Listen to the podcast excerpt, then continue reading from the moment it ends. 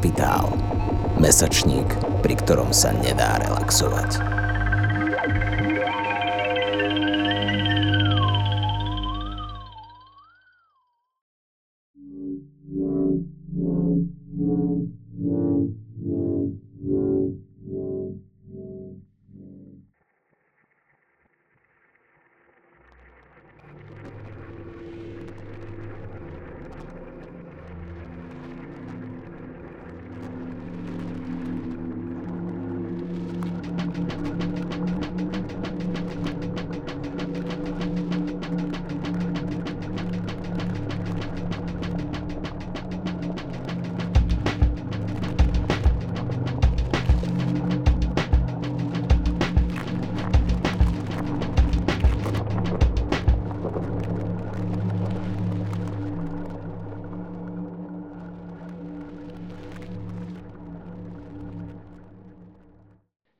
Bronzoví sekáči, zbrocený krosou.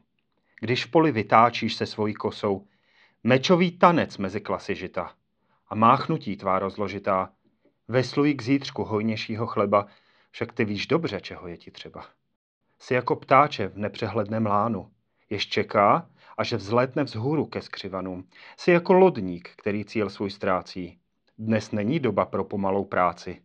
Do polí zajeď, velký na traktoru. Tak velký, že spatříš zítřek na obzoru. Tak velký, že starý způsob práce zboříš. Už nebudeš lodník v nekonečném moři.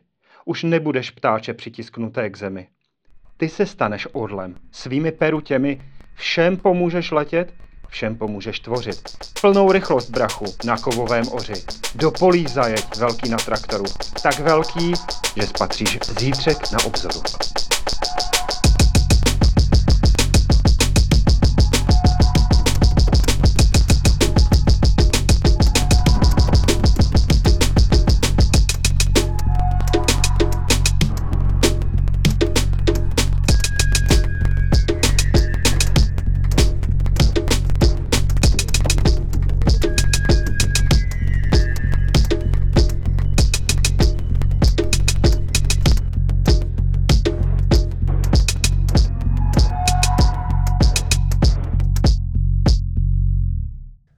34 rokov po prechode z centrálne plánovaného hospodárstva na trhovú ekonomiku je vhodné zhodnotiť, čo táto transformácia znamenala pre poľnohospodárstvo ako hlavný činiteľ ovplyvňujúci podobu krajiny, stav životného prostredia a zdravie ľudí.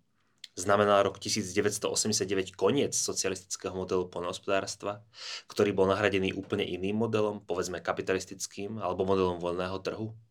Všimol si niekto túto zmenu? V čom spočívala? Alebo nedošlo k žiadnej zmene a socialistický model prežil až do súčasnosti? Mnoho otázok, na ktoré sa v tomto podcaste pokúsime nahliadnúť. Vysoká exportná výkonnosť. Výťažnosť tovaru. Rastlinné komodity. Intenzifikácia polnohospodárstva. Zvyšovanie výkonu. Konkurencieschopnosť. Potravinová sebestačnosť. Agroindustriálny komplex. Navyšovanie výnosov. Zlepšovanie pôdy výchova půdy, vyspělost půdy, skulturnenie půdy. To jsou některé z agrárních ideologických narrativů a pojmů, které nás provází jako kontinuum při nejmenším od 50. let 20. století do dnes. Stále větší specializace na výživu a ochrany rostlin ve snaze zvyšovat výnosy plodin představuje jednu z politicky, společensky, ekonomicky i environmentálně strategických oblastí. Pokud se chceme blíže seznámit se rozdíly a podrobnostmi socialistického a kapitalistického zemědělství, tak ideální proto je exkurs do historického rámování půdní úrodnosti a způsobu pěstování plodin. Pôda je pre polnohospodára najdôležitejším výrobným prostriedkom. Kultivácia pôdy, úrodnosť pôdy, zvyšovanie výnosov, potravinová sebestačnosť, výživa národa. Narrativ zvyšování výnosů se objevuje už v období první republiky. Například Jan Koudelka, poslanec Národního schromáždění za Československou sociálně demokratickou stranu dělnickou, napsal v roce 1924 toto. Zvýšit výrobu zemědělskou musí být i především cílem naší politiky vůči zemědělství. Zvýšení výnosnosti půdy je nutné také u ostatních zemědělských kultur a dá se toho docílit poměrně snadno. Koudelka dodal, že Všichni zemědělští publicisté a národohospodáři jsou jednotní v názoru, že scelování pozemku je jedním z nejpronikavějších předpokladů zvýšení rentability zemědělského podnikání. Scelování pozemku bylo jedním z původních projevů zvyšování výnosů skrze centralizaci výroby. Jedná se o aktivitu, známou zejména z 50. let 20. století, ale navazuje na dlouhodobé trendy. Podle Koudelky scelování pozemků v Čechách začalo v roku 1883. V roce 1924 opět volal po scelovacím zákonu, protože velkostatkáři, jež pozemky sceleny měli, pomoc byla nutná zejména rolníkům a selskému stavu. Kolektivizace, která probíhala mezi lety 1948 až 1960, tedy navazovala na trend scelování půdy, dlouhodobě prosazovaný ČSDSD již v meziválečném období. Ovšem s tím podstatným rozdílem, že politické snahy ČSDSD vedly k posílení pozice rolnictva, tedy nejmenších zemědělců, zajištění jejich stability, důstojných pracovních a životních podmínek. Po roce 1948 byl spuštěn proces systematické likvidace rolnické třídy ve prospěch centralizovaného družstevního systému a ve prospěch průmyslu, kam byla velká část rolnictva převedena. Narrativ zvyšování výnosu a kultivace stále většího území pro produkci potravin byl však zase dávno před založením i nástupem vlády komunistické strany Československa. Myšlienkou nekonečných výnosov sa zaoberal aj agronóm a politik Antonín Klečka. V predslove knihy Základy poľnohospodárstva od sovietského akademika Vasília Robertoviča Williamsa, vydanej u nás v roku 1951, píše Žádná rostlina, a právě tak žádný organismus živočišný, není na konci svých výnosových nebo užitkových možností. Zvládneme-li všechny podmínky jeho prostředí a upravujeme-li úměrně všechny tyto podmínky, lze každý organismus, i výnosově vystupňovaný, učinit ještě výkonnějším. Revoluční síla Williamsova agronomického učení je v tom, že ukazuje socialistickému zemědělství cestu k neomezeným a stálým sklizním a tím zajišťuje společně s mechanizací stupňovanou produktivitu zemědělské práce. Sám Williams v předmluvě k ruskému vydání z roku 1947 napsal.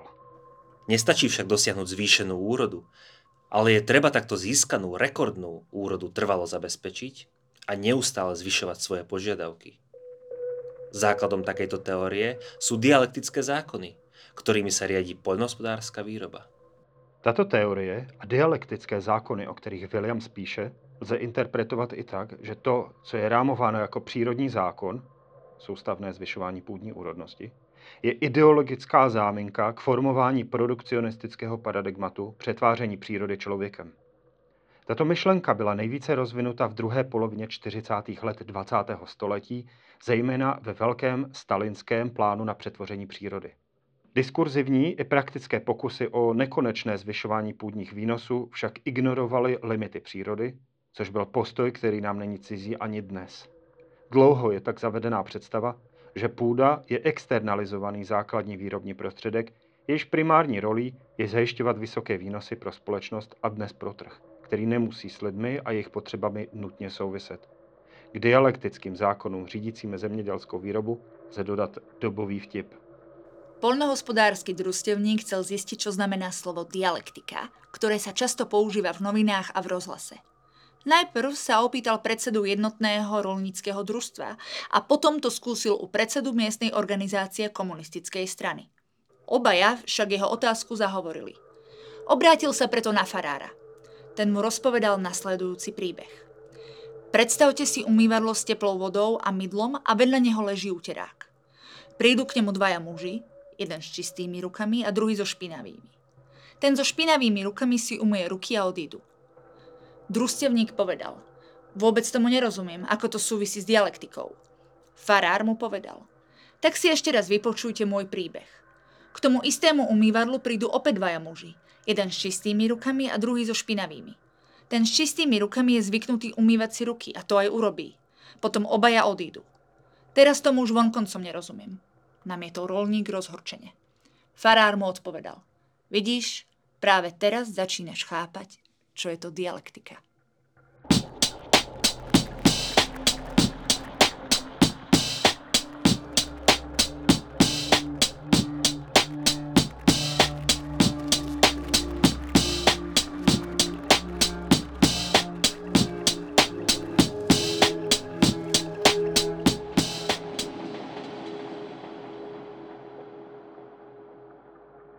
Vztahování se k zemědělství, půdě a půdní úrodnosti v období mezi lety 1948 až 1989 však rozhodně nelze zarámovat pouze jako prvoplánové nebo zpátečnické, jak bývá často portrétované.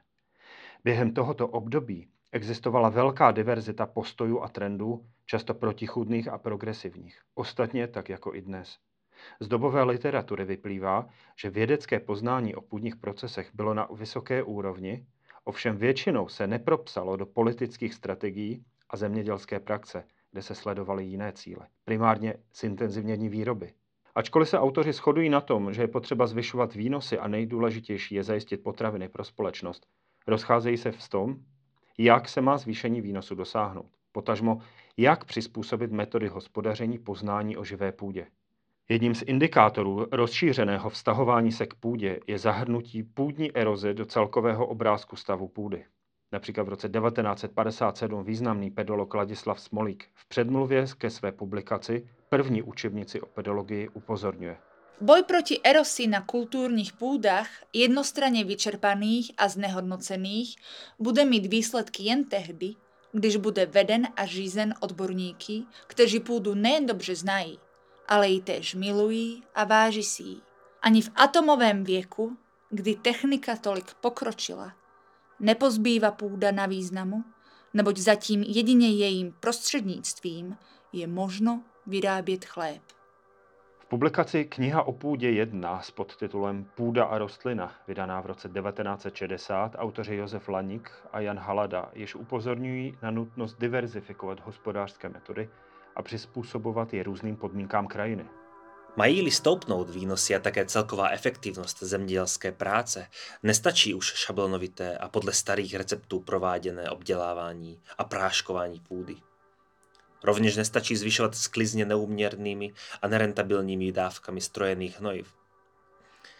Přizpůsobíme-li však zpracování půdy a hnojení místním klimatickým a půdním poměrům, chemické zložení půdy, půdní druh, genetický půdní typ a podobně, a přitom současně dbáme individuálních nároků jednotlivých druhů rostlin na živiny a vláhu, vytváříme tak základní předpoklady pro to, abychom se stali mistry nejen vysokých, ale přitom i nejrentabilnějších sklizní.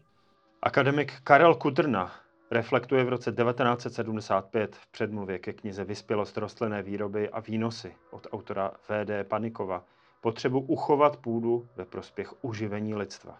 Hlavním zdrojem lidské výživy v celosvětovém měřítku jsou rostliny pěstované na půdě. Podle prognóz Organizace OSN pro výživu a zemědělství budou hlavním zdrojem potravin i na přelomu tisíciletí. Rovněž do budoucna se půdní fond považuje za největší přírodní bohatství naší planety. Také pro náš stát je ochrana, využití a zvelebování půdního fondu základní existenční podmínkou pro zabezpečení potřeb obyvatelstva a všestranného dalšího rozvoje hmotných a duchovných potřeb každého z nás. Konštatuje Kudrna. Ďalej však nadvedzuje na tendencie, kedy zvelebovanie naopak prispieva k pôdnej degradácii.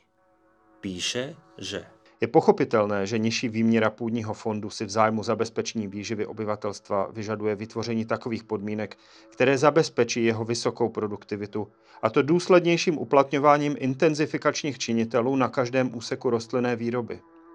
Integrální součástí těchto novodobých přístupů k výrobě potravin je i vysoká chemizace, hlavně pokud jde o vyšší dávky průmyslových hnojiv. Na rozdíl od klasického výkladu úrodnosti půdy zdůrazňuje úlohu vkladu práce člověka a nutnost poznání zákonů vývoje úrodnosti půdy. Vytváří zde dynamický pohled na úlohu chemizace zemědělství, jakož i na meliorační úpravy, jež jsou považovány za radikální prostředek zlepšení přírozených vlastností půdy a tím zvýšení výnosů. Tendencia navyšovať výnosy zvyšovaním vonkajších anorganických vstupov je spoločná tak pre bývalý východný, teda sovietský blok, ako aj pre západ. Korene tejto paradigmy možno hľadať v špecifickom vzťahu k prírode ako k výrobnému prostriedku. V Československu síce prebehla kolektivizácia a sceľovanie, čo sú podstatné rozdiely oproti západným modelom, ale vyrovnávanie sa so západnými, to jest kapitalistickými cieľmi z hľadiska výnosu, však bolo na východe prevádzané totožnými, teda priemyselnými metódami. Poľnohospodársky model uplatňovaný v Československu vychádzal skôr z ideologického preformulovania kapitalistického, intenzifikačného, priemyselného modelu, ktorého korene opísal už Max Weber vo svojej eseji Protestantská etika a duch kapitalizmu. Počiatky racionalizácie, zefektívnenia a industrializácie výroby vrátane a najmä cieľnej akumulácie kapitálu zasadil do protestantských oblastí severného Německa a Holandska 16. a 17. storočia. Paralelně s tímto zasazuje historička a teoretička Ellen Maxins Wood agrární původ kapitalismu do jedinečných okolností v pozdně středověké a raně novověké Anglii. Po normandském dobytí byl anglický stát neobvykle centralizovaný. To dávalo aristokratům poměrně omezené pravomoci, aby mohli politickými prostředky získávat bohatství přímo od svých podřízených feudálů. Centralizace Anglie také znamenala, že neobvyklý počet anglických zemědělců nebyli rolníci s vlastní půdou a tedy přímým přístupem k obživě, ale nájemci, kteří si půdu pronajímali. Tyto okolnosti vytvořily trh s pronájmy. Pronajímatelé, kteří neměli jiné možnosti, jak získat bohatství, byli motivováni pronajímat půdu těm nájemcům, kteří mohli platit nejvíce – Zatímco nájemci, kteří neměli jistotu vlastnictví, byli motivováni hospodařit co nejproduktivněji, aby mohli získat pronájem na konkurenčním trhu. To vedlo ke kaskádě efektů, kdy se z úspěšných nájemců stali agrární kapitalisté, z neúspěšných nájemců se stali námezdní dělníci, kteří museli prodávat svou práci, aby se uživili. A majitelé půdy podporovali privatizaci a pronájem společné půdy. V neposlední řadě prostřednictvím záboru. Nebyli to obchodníci nebo výrobci, kdo řídili proces, který poháněl raný rozvoj kapitalismu. Proměna společenských vlastnických vztahů byla pevně zakořeněna na venkově a transformace anglického obchodu a průmyslu byla spíše důsledkem než příčinou přechodu Anglie ke kapitalismu.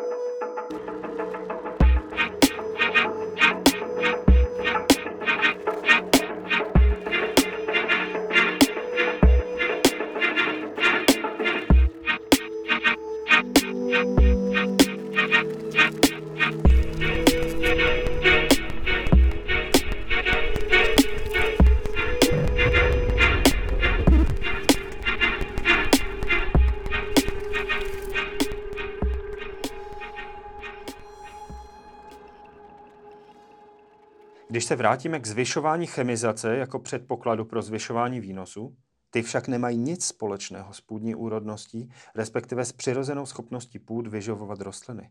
Jak upozorňuje například půdní mikrobiolog Jaroslav Záhora, externí anorganické vstupy utlumují až zcela eliminují život v půdě a znemožňují rostlinám takzvanou aktivní mobilizaci živin, tedy navazovat přirozené vztahy s půdními organismy, bakteriemi a hubami, díky kterým si rostliny sami zajišťují výživu. Étos zvyšování výnosů, výživou a ochranou anorganickými látkami je velice živý i dnes. Byl však doplněn o narrativ konkurenceschopnosti. Zvyšování výnosů je předpokladem pro zajištění nejen národní soběstačnosti, jež představuje diskurzivní a politické kontinuum, ale i pro konkurenceschopnost na evropském a světovém trhu. I přesto, že přiznává velkou váhu ochraně prostředí, explicitně se nerozchází s chemizační linií, společnou jak pro socialistické, tak kapitalistické zemědělství. Nenáhodou se jedná o kontinuum z dob předrevolučních, protože inspirační zdroje pro okouzlení velkými lány, které jdou za horizont novými technologiemi schopné tyto lády obhospodařit, pocházely jak ze Sovětského svazu, tak ze západu. Naše poznatky o zemědělství v USA. Naše poznatky o kanadském zemědělství. Amerika a její zemědělství zemědělství v Kanadě a podobně. To jsou některé z titulů knih, které u nás vycházely od 60. do raných 90. let 20. století. Vymezování se vůči kapitalistickému pokroku týmiž prostředky skrze rozšiřování orné půdy, zintenzivňování zemědělské a živočišné výroby, soutěž o vysoké výnosy byly akcelerovány možnostmi státní moci, o které si kapitalističtí agrárníci mohli nechat jen zdát. Připravenost socialistického agrárního sektoru na nový režim nebyl náhodný. Profesorka Johanna Bockman upozorňuje na to, že ačkoliv se diskurs a výzkum formování původu neoliberalismu orientuje především na pravicové ekonomy, značně přehlížené jsou projevy tvorby neoliberálních politik, diskurzu a jejich implementace v socialistických zemích. Bockman navrhuje, že bychom neměli automaticky spojovat neoliberalismus s neoklasickou pravicovou ekonomií a neměli bychom předpokládat, že neoklasická ekonomie je primárně kapitalistickou videou a ideologií.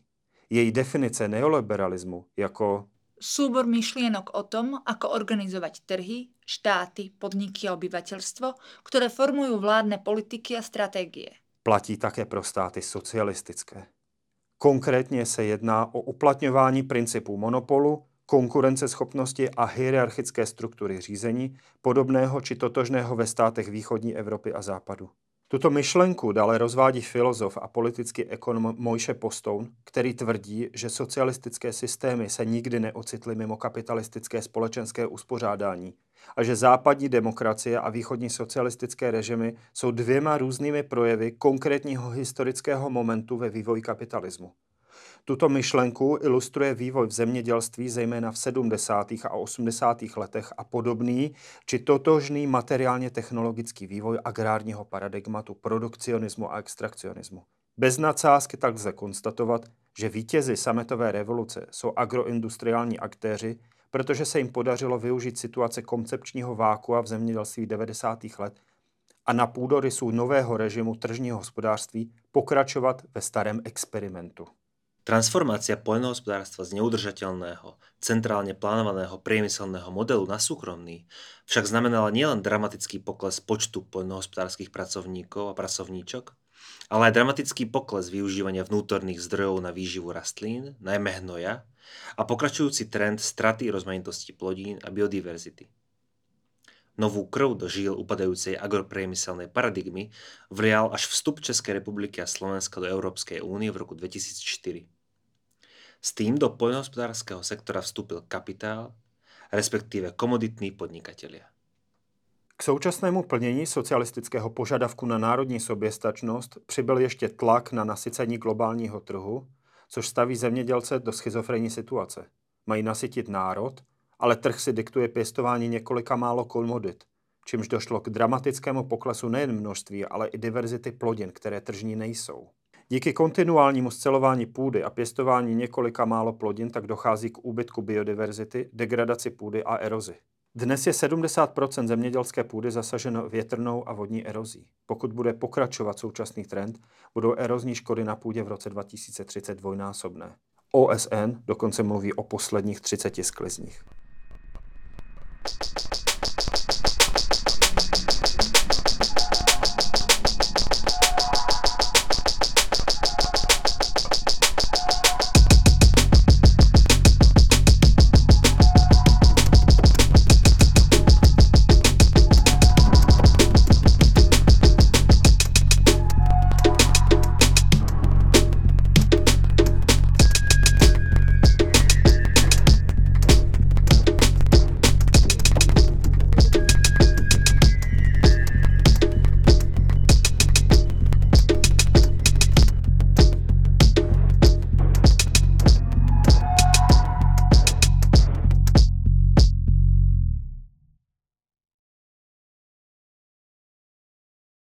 Skutočné revolúcie začínajú v srdciach. Hlásá reklamní slogan vedle nového kombajnu Class Lexion 8900 7400 HRC na veletrhu Země živitelka. S tímto prohlášením by Vladimír Lenin jistě souhlasil. Zároveň ale ve své stati kapitalismus a zemědělství již na přelomu 19. a 20. století upozornil, Polnohospodárskeho obyvateľstva a polnohospodárskych robotníkov ubúda v Nemecku, vo Francúzsku i v Anglicku, zatiaľ čo počet používaných strojov v poľnohospodárstve stúpa. Stalin v roce 1935 na poradě nejlepších kombajnistů a kombajnistek prohlásil, Ak chceme pokročiť s našim ľahkým a potravinárskym priemyslom, musíme stále stupňovať výrobu priemyselných kultúr. Odhaduje se, že na světě je aktuálně kolem 30 milionů traktorů. Každý rok se jich prodá asi 2 miliony a asi 50% se jich vyrobí jen v Indii a Číně. I přesto, že zemědělství je stále více mechanizováno, robotizováno a digitalizováno, tak lidí trpící hladem, podvýživou a hladomory je aktuálně 823 milionů a toto číslo narůstá jak v zemích globálního jihu, tak v zemích globálního severu, o kterém se věří, že hlad tam již neexistuje. Zároveň téměř 2 miliardy lidí světa jsou obézní anebo s nadváhou. To ukazuje na dva fenomény. Nerovnoměrné rozdělení potravin a nadměrná spotřeba potravin u určitých skupin obyvatel planety Země.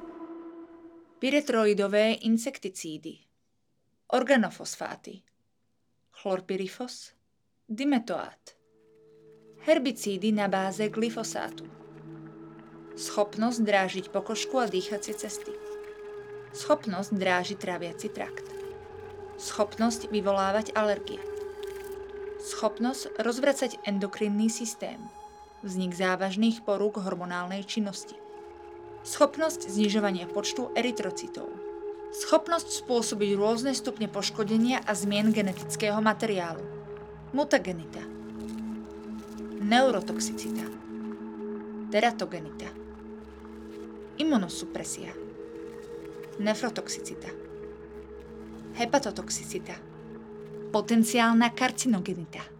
Výskumníci Centra pro výzkum toxických látek v prostředí, Recetox, zkoumali vzorky ze 75 lokalit po celé České republice a zjistili, že 51% sledovaných půd obsahovalo 5 a více pesticidů a 36% půd obsahovalo minimálně 3 látky v koncentraci vyšší než stanovené limity. Překvapením pro výzkumníky byly časté nálezy simazinu a atrazinu, dvou herbicidů zakázaných přes 10 let, které se ale stále objevují, protože jsou přítomný jako nečistota v jiném, povoleném pesticidu. Český hydrometeorologický ústav zistil prítomnosť pesticidov vo viac ako polovici podzemných vôd. Výskumný tým pritom zaznamenal nadlimitné koncentrácie pesticidov vo viac ako 40% monitorovaných vzoriek. Autory a autorky výskumu pripisujú vyššie nálezy pesticídov v podzemných vodách priamej súvislosti s intenzívne využívanými polnohospodárskymi oblastiami.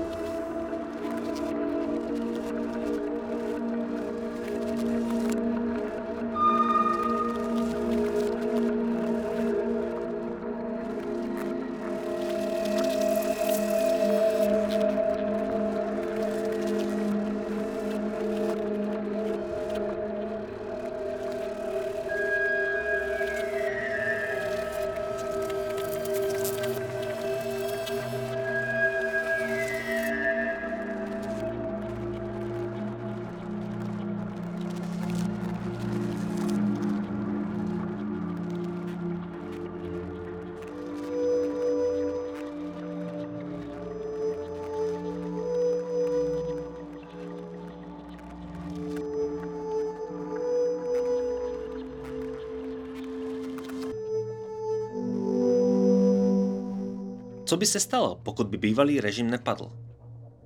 Došlo by pod váhou ekologických a environmentálních problémů k transformaci zemědělství na národní úrovni, kdy podobně jako Kuba a řada indických, latinskoamerických a afrických států přešla na ekologické zemědělství a agroekologii. Možná ano. Ostatně byly proto položeny základy již v roce 1988. V ten rok byla založena odborná skupina pro alternativní zemědělství pod Československou vědecko-technickou společností. Ještě před rokem 1989 bylo vyhlášeno přechodné období na ekologické zemědělství ve třech podnicích. Zemědělské družstvo Dubicko, statek Hanušovice v Jeseníkách a zemědělské družstvo Starý Hrozenko v Bílých Karpatech, které hospodaří ekologicky dodnes a je tak nejstarším ekologickým statkem v České republice. Na začátku 90. let existovalo pět svazů pro ekologické zemědělství a díky vládnímu rozpoznání a podpoře rychle narůstal počet farmářů i počet hektarů v režimu ekologického zemědělství. V roce 1991 byly formulovány tyto principy ekologického zemědělství, které ani dnes nestratily na své aktuálnosti a dala by se na nich postavit vládní zemědělská vize.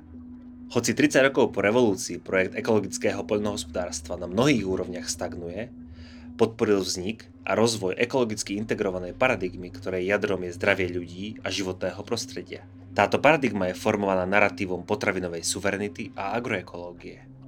Jej základnými princípmi sú Zodpovedná starostlivosť o pôdy, vody, semená a iné zdieľané statky prostredníctvom agroekologických zásad a postupov.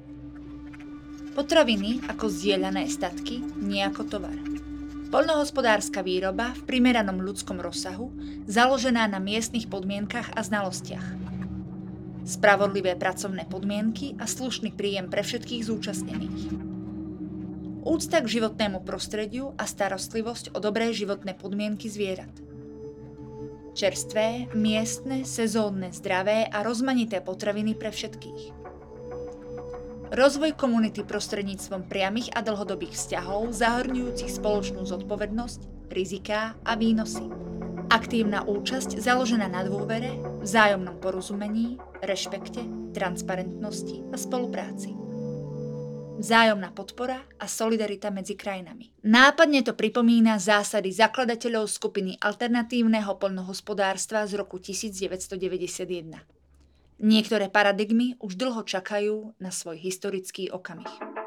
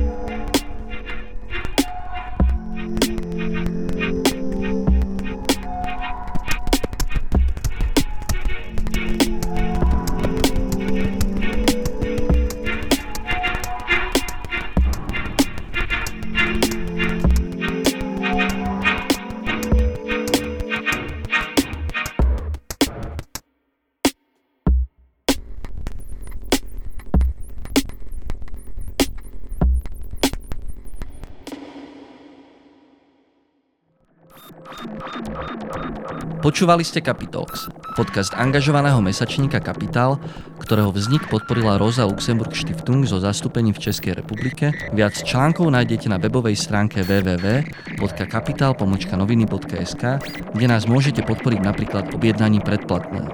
Za čo vám vopred ďakujeme.